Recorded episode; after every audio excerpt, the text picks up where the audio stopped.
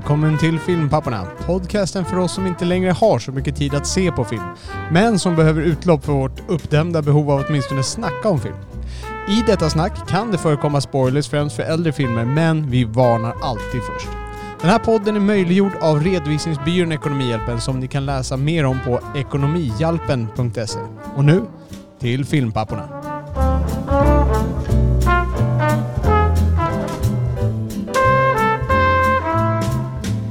Nu till oss!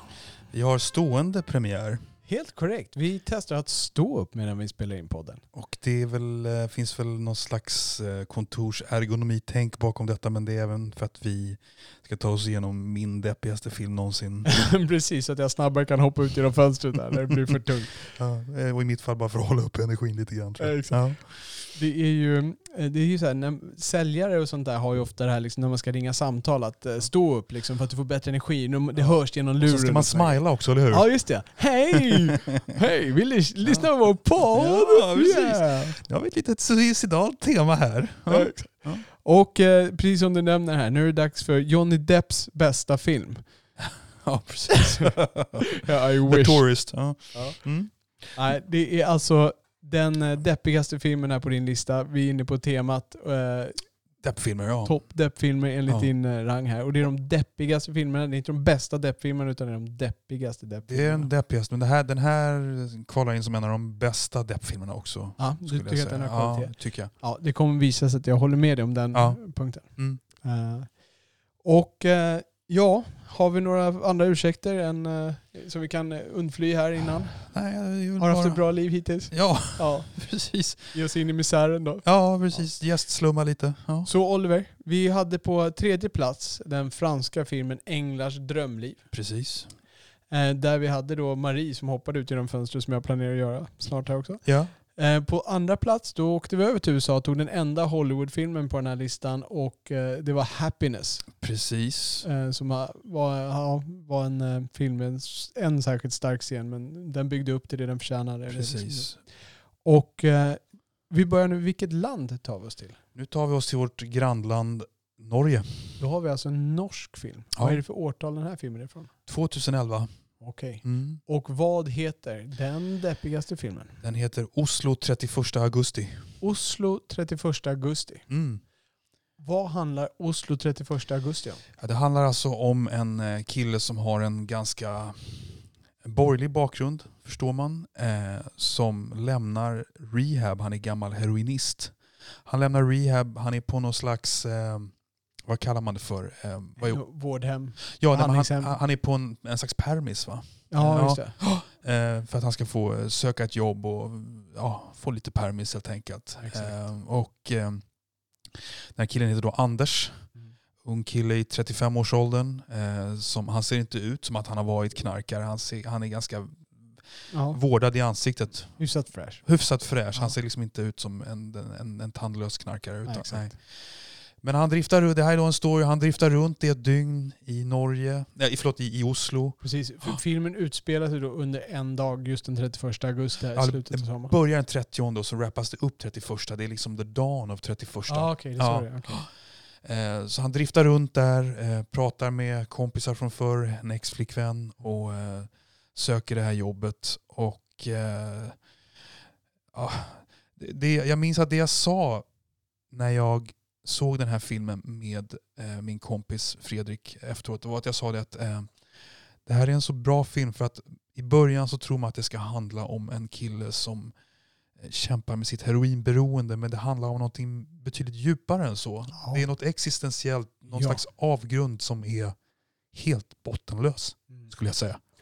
Ja. Precis, för att hans, hans problem ligger ju... Det är bort, alltså heroinet är lösningen på hans problem. Det är Ja. inte den som är problemet. Precis. Det, han har använt det som en lösning. Jag säger inte att det var en bra en, lösning. en men flykt. Ja, Ja, ja, precis. Precis, en flykt. Eh, och ehm, kortfattat, det som jag tycker är så jädra bra med den här filmen, det här är, den här filmen har ett, ett signum för vad jag tycker ofta är en bra film.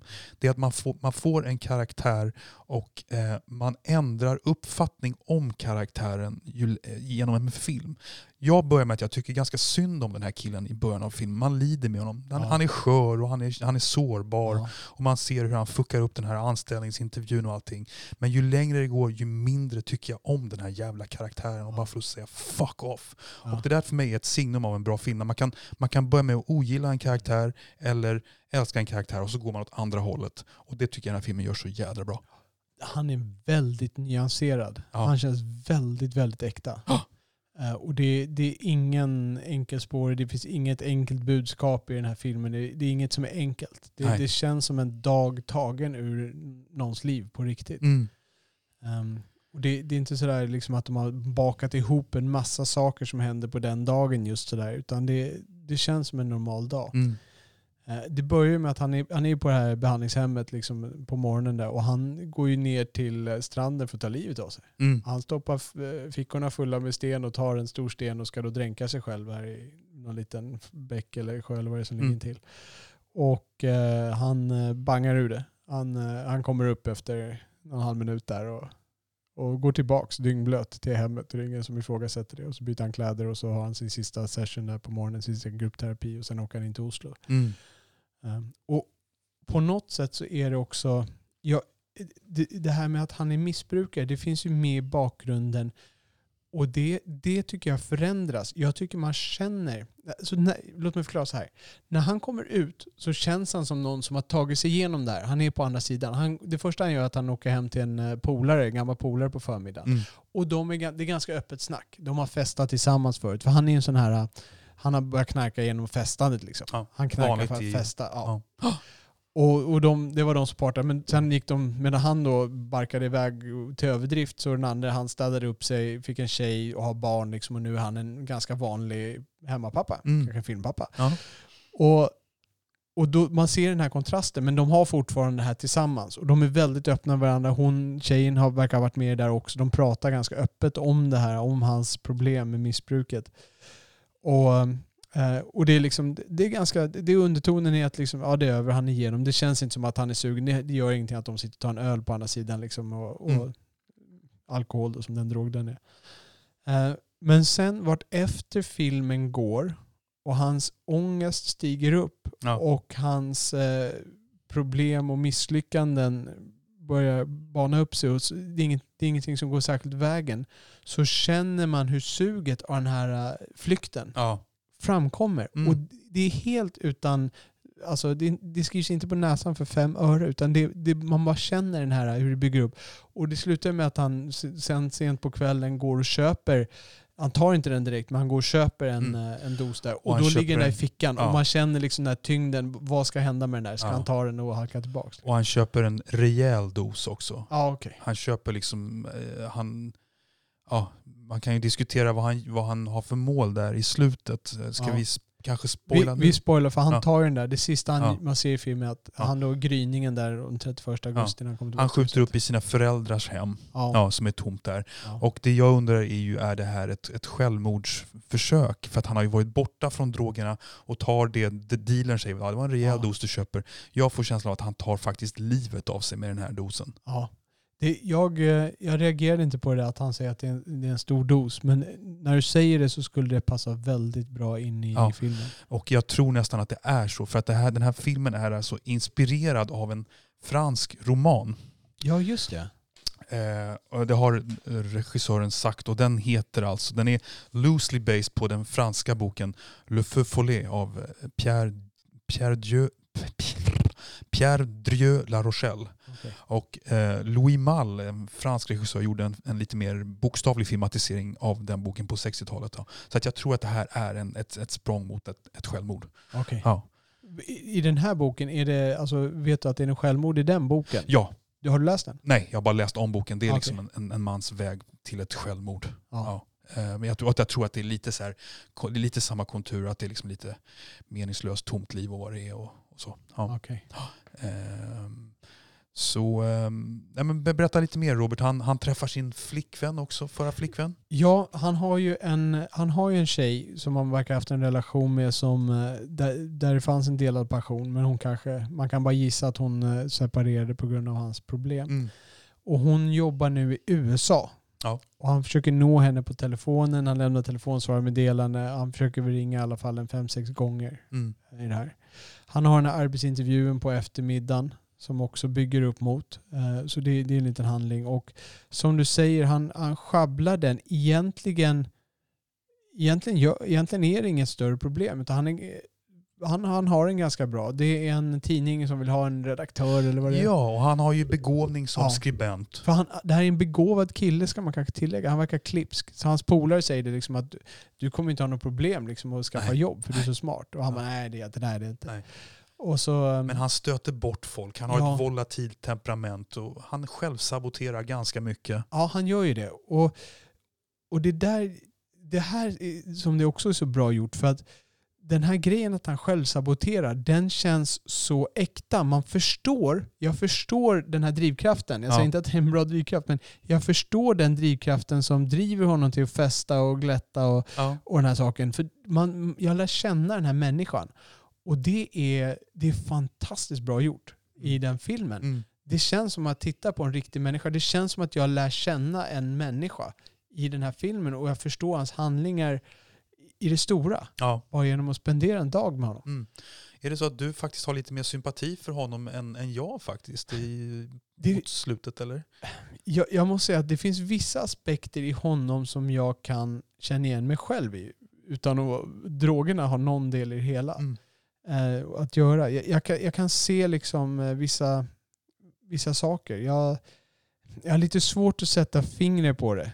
Ehm, Får jag avbryta lite? Ja. Jag, jag, det jag, jag har ju inte sett den här filmen i sin helhet inför idag. Men jag har ju tittat på lite scener och det jag tittade på, han, det är ju lite monologer av honom där han berättar hur, hur, om uppväxten och hur han har föräldrar som, som eh, ger honom mycket frihet och som har lite, är lite kategoriska i hur man ska se på det och hur man ska se på det. Och jag fick någon bild, nu tittade jag mest på de scenerna, att han är väldigt formad av den där uppväxten på något sätt. Ja. Och han, ja, precis. Och han säger ju det att, där, att hans syster som han hade, hon fick desto mer uppmaningar. Och, De var hårdare mot henne. ja, precis. och underförstått var att det kanske var bättre. Ja. Medan han bara fick driva och driva liksom mot, den här, Mm. mot det här ödet. Ja. Utan att någon liksom höll tillbaka honom. Men utan att det blir den här jag skyller det här på mina föräldrar. Utan det, liksom, det var bara en tanke som, som virvlade förbi. Ja. Det finns en scen, en ganska tyst scen, han sitter på ett café. Okej. Och så han bara sitter och tittar och lyssnar på folk. Som jag tycker också var väldigt sägande i sin minimalism på något sätt. Ja. Han, han sitter helt tyst, bara tittar runt, han har en kopp framför sig och tittar på några ungdomar, tittar på några mammor, lyssnar på några killar snacka där borta. Och bara liksom sitter och tar in det där. Mm. Och, och jag vet inte hur, hur den blir sägande. Jag, jag kan inte riktigt säga vilket grepp, grepp det är som jag använder. Jag kan inte liksom bryta ner det här på ett filmiskt sätt. Men det, jag vet inte, det, det, det Är det liksom, ja. Men det är väl så här, det är väl så här tecken för bra konstnärlig film. Ja. Att man liksom är här och nu och det tillför inte handlingen Ja. någonting. Man får bara en inblick i en människa här och nu i några minuter. Ja. Ja. Och jag tycker, alltså, det är så galet bra gjort, eh, alltså hela filmen. Och, och när jag säger det så är det inte så att jag trillar inte av stolen när jag såg den. Jag tror inte någon annan som sätter sig ner kommer trilla av stolen. Men jag tror inte man kan förneka att man är med om en dag. Ja, På verkligen. riktigt. Ja. Liksom en dag i någons liv och lära känna en person. Ja. En riktig människa. Inte en karaktär i en film, utan en riktig människa. Det, det, det är så nyanserat, det är så djupt känns det. Mm. Mm. Ehm, Och det, ehm, det är sällan jag kan säga det. Mm. Jag försökte titta lite vad den här regissören hade gjort. Känner du till regissören i övrigt? Lite grann. Joakim Trier. Ja, precis. Ingen relation till Lars von Trier? Nej. Nej. Ehm, han, han har ju gjort en, en film som jag inte har sett som kom fem år innan med samma skådis som handlar om två konstnärskillar eh, med ambitioner och, och ångest. Som väl kanske eh, kanske en variation, eller en, kanske skulle kunna vara en, en tidigare version av den här karaktären, gissar jag bara. Jag, jag vet inte. Alltså inte att det bokstavligen är det, men att det skulle kunna vara en, eh, en annan nyans av den här personligheten, eller vad man ska säga, en, eller en, det. annan, fas av honom. Eh, Den har jag inte sett, men däremot har jag sett hans amerikanska debut. Aha. Ja, Han gjorde en film eh, som heter Louder than Bombs. Ja, just det. Ett, ett drama med, eh, ett drama med eh, Jesse Eisenberg och Gabriel Byrne. Eh, och de har mist eh, sin mamma. Eh, så, och hon, Är det far och son eller? Ja, det är far och son, Ja. precis. Eh, och mamman då eh, har dött och hon spelas av eh, Isabelle Huppert och det är så här bakåtblickar med mamman och grejer. Bra film, inte alls lika bra som den här men en, en bra film. Ja. Mm. Eh, så nej, men, jag, jag blir ju väldigt, väldigt sugen på att se mer av honom. Måste jag säga. Ja, det, ja, efter att ha sett den här filmen, ja. Ja. Han som spelar huvudrollen, vad heter han, han som spelar Anders? Anders Lee, vad heter han, han har dubbel efternamn. Ja. Ja, Anders Lee Danielsson eller vad han heter. Jag kommer inte ihåg. Ah, okej. Det är ju, ehm, för att han, Förlåt, Anders Danielsen Lee. Anders Danielsen Lie, han spelade ju en av Norges eh, mest kända norrmän eh, de senaste åren. Okej, berätta. Eh, 22 maj hette den filmen, ytterligare en datumfilm. Inte 22 juli. Uh, 22 juli kanske det var. Han spelar eh, terroristen. Ja, Ja. Breivik. ja. Han har spelat Breivik alltså? Ja, han, Okej. han som spelade Ja. Breivik själv. Har du sett den filmen? Ja? Jag har inte sett den filmen, Nej. men jag blir nyfiken där också. Hur, Där kan du snacka bredd. ja, Alltså kunna spela den där karaktären och Breivik. Det känns, det är ju, det är, båda är ju Ja. vilsna män men det är ändå ganska olika profiler i framtoningen. ja, för jag vill minnas att jag hörde bra saker om den filmen. Ja. Men det släpptes ju ett par Breivik-filmer samtidigt. Okej. Som jag kanske blandar ihop lite grann. Mm. Som hade lite olika vinklar. Ja. Men äh, återgå till filmen. Vad, vad, vad kan vi mer, mer för intryck av det här? Mm, I vilket sammanhang såg du den här filmen? Hur snubblade du över den här filmen? Eh, den var väldigt kritikerhyllad och jag gick och såg den på bio när det begav sig. Ja, det. 2011. Ehm, ja. Har du fått några priser? Jag hittade inga, inga, inga nämnvärda priser, inga Venedig och sådär. Ehm, faktiskt. Nej, det är så. Nej, eh, men den borde ju ha fått. eh, Det känns ju som en, en, en film som skulle kunna kamma hem priser på filmfestivaler. För- ja. Båda dina tidigare filmer har ju varit, eh, eh, du kritikerrosade också men även lite prisbelönta. Den eh, kan gav ju Änglas drömliv. ja, Eh, skådespelerskorna. Ja. Och jag vill även minnas att Happiness hade fått några... eh, Några Independent Awards. Ja, Ja, exakt. absolut. Uh, nu jag vill säga här, den, den vann Best Film och Best Cinematography, cinematography på Stockholms eh, filmfestival. Eh, så det var, det var väldigt uppmärksammat just i Stockholm också. Och, det, var, det är vi som gillar den här. Ja, precis. Tilltalar oss svenskar. här. Gutter, vi gillar gutter. Ja, precis. Och det finns ju en ganska känd amerikansk regissör, Whit Stillman, som var president för den, den årgången av festivalen. Han skrev att det var a perfectly painted portrait of a generation. Ja, Mm. Jag är lite överraskad över att den här var etta på, på din lista. J- inte jätteöverraskad, men jag var lite överraskad att den här var etta. Vad är det som gör att den här filmen är deppigare än Happiness och Änglars drömliv? Uh, Den är deppigare för att det här är en man med möjligheter. Han kommer från goda förhållanden, han ser bra ut, han har vänner. Eh, Som försöker hjälpa honom. ja, som försöker har, ställa upp alla ja, sätt och vis. ja. Föräldrar som har betalat alla hans Ja, skulder. Ja, han har talangen, han har allt. Han har allt liksom. Men det är det här när man ser en karaktär som bara totalt saboterar. Och du har ju lite mer förståelse än jag för eh, tomheten i honom någonstans. Men, men det, det är det här när man så totalt sjabblar bort allting. Det, jag, det, jag vet inte varför eh, jag lägger märke till det så mycket. Men det som jag sa i något tidigare avsnitt, att så här, liksom, om, om liksom de här yttre parametrarna redan är miserabla, då, då är det så här, ja men då är det liksom då, då kan man ha lite mer förståelse för att människan bara går hem och lägger sig på tv och lägger sig på soffan och tittar på tv och inte orkar göra så mycket mer. Liksom. Men här har en kille med alla möjligheter i världen Ja, på något sätt. det är inget white trash. Han verkar vara väldigt intelligent Ja. eh, kille. Liksom. Ja. Ja. Men han var liksom eh, a- vad säger man på alienates everyone. Liksom. Vad säger man på svenska? Ja, precis. Fjärmar sig från alla. Ja, Ja. han- ja. Ja. ja, jag förstår vad du menar. Och är han, är han självömkande? Um, nej, inte självömkande. Nej, in, han inte självömkande. Men han är ju lite, alltså han svartmålar ju sina egna chanser.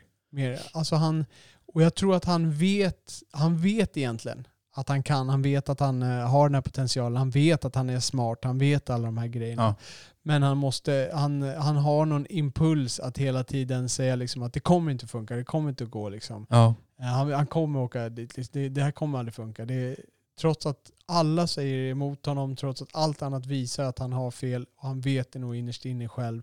Men han har någon, någon eh, ja, han har någon drivkraft där inne som ska få honom att säga att han är dålig. Och vad är som, vad bottnar den här dåliga självkänslan i, tror, tror du? Jag tror att det är eh, meningslösheten från, eh, från barndomen. Liksom. Ja. Alltså att han, han bara drev som ett rö för vinden och så eh, han kan inte fastna på någon, eh, någon meningsfullhet i sitt liv. Nej. För om, om man tänker, han, det är ingenting som han vill, det är ingenting han vill ha. Han har liksom ingenting att mål, han har inget att leva för. riktigt. Nej. Trots att han har all den här talangen. Mm. Det som saknas i det här är ju en mening. Han har inget barn han måste skydda. Han har ingen agenda som han vill uppfylla. Han har ingen dröm som han ska sträva efter. Liksom. Nej. Utan han, han är bara ett rö för vinden och då, ja, då blir det minsta motståndets lag Ja. väldigt simplifierat. Och vissa människor väljer att bara sätta sig och jobba i en ICA-kassa och vara rätt nöjda.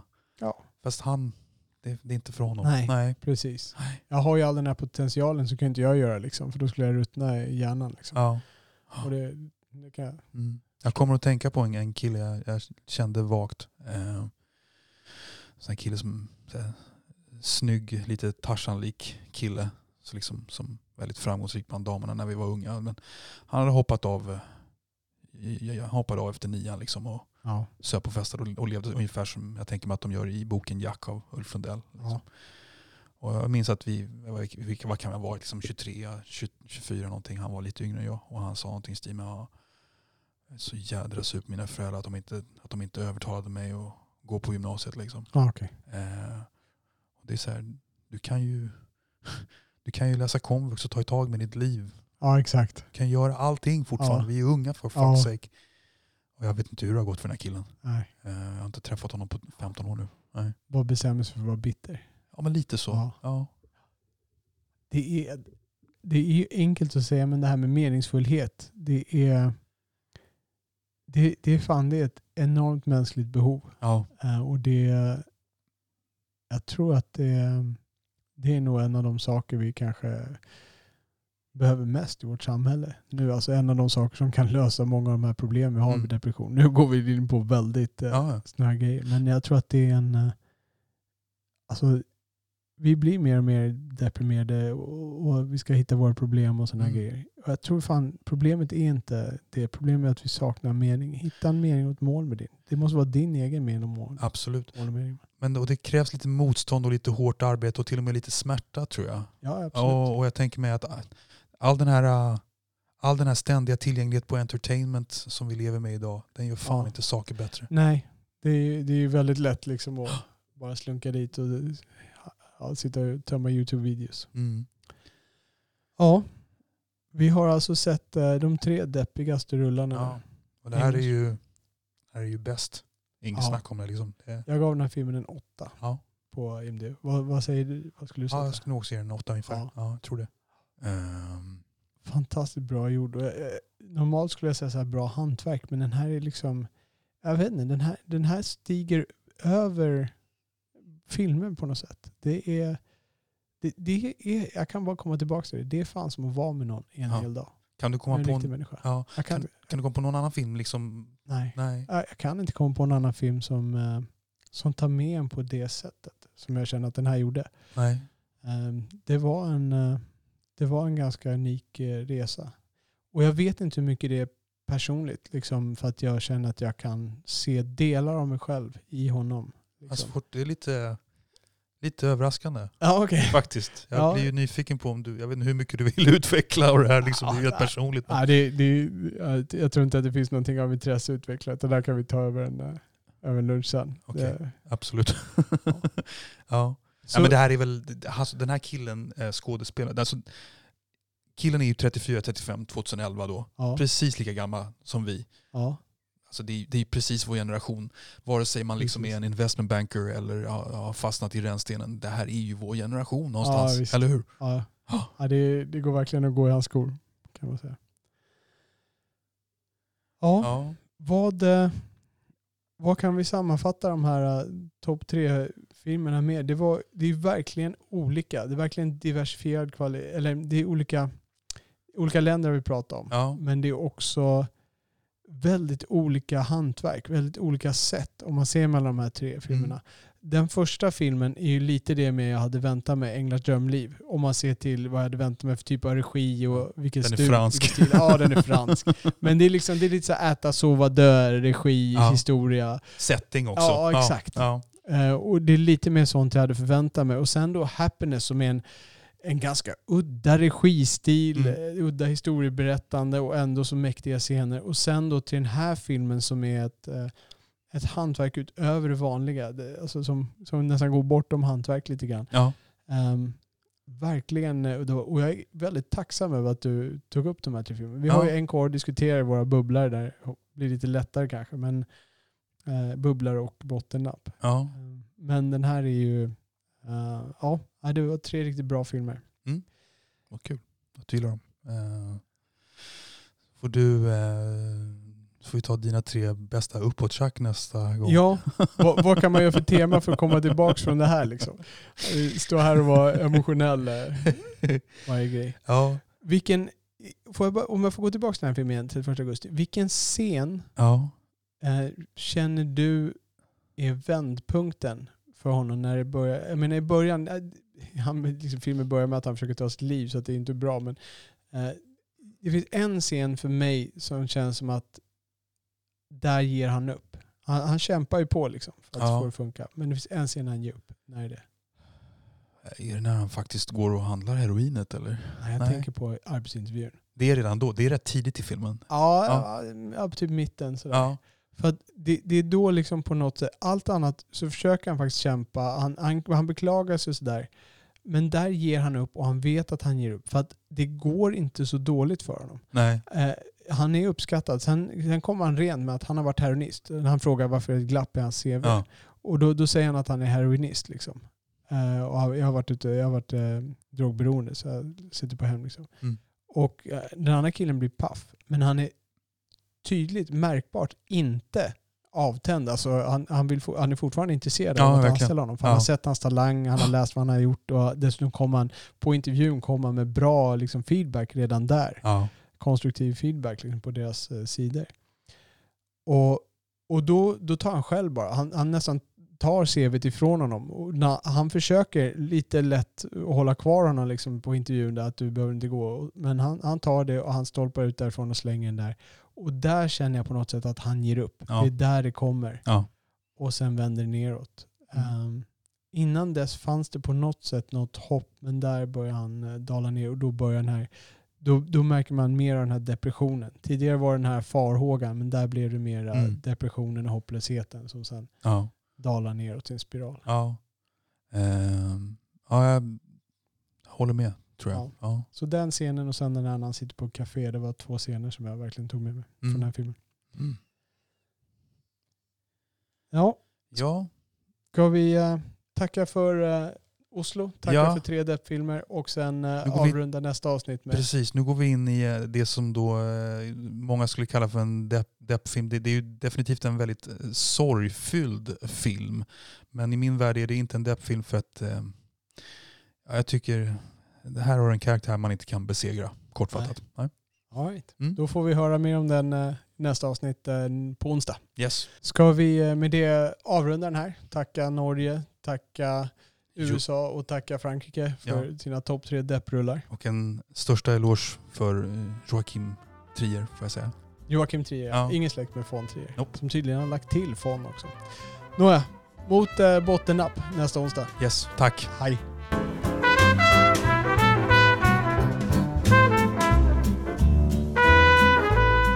Ni har lyssnat på Filmpapporna som släpps onsdagar, fredagar och söndagar. Man kan ladda ner vår podd i alla vanliga poddappar. Ni hittar också våra avsnitt med fulla avsnittsanteckningar, länkar och klipp vi talat om på vår hemsida filmpapporna.se. Det är där ni lämnar kommentarer till varje avsnitt med era åsikter, beröm, förbättringstips, korrigeringar eller egna anekdoter. Ni kan också följa oss på Twitter, filmpapporna. Med det tackar vi redovisningsbyrån Ekonomihjälpen som möjliggjort denna podd och framförallt tackar vi er som lyssnat. På återhörande.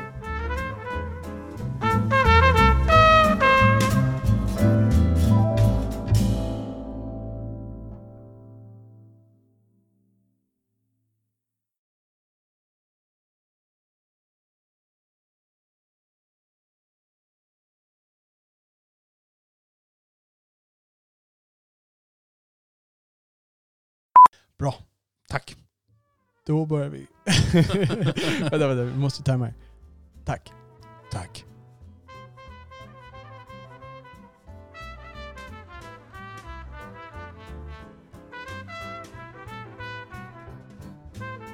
Ska vi ta om det där slutet och klippa ihop Jag tror det. Ja. Ska se. Ni har lyssnat på Filmpapporna som släpps onsdagar, fredagar och söndagar. Man kan ladda ner vår podd i alla vanliga poddappar. Ni hittar också våra avsnitt med fulla avsnitt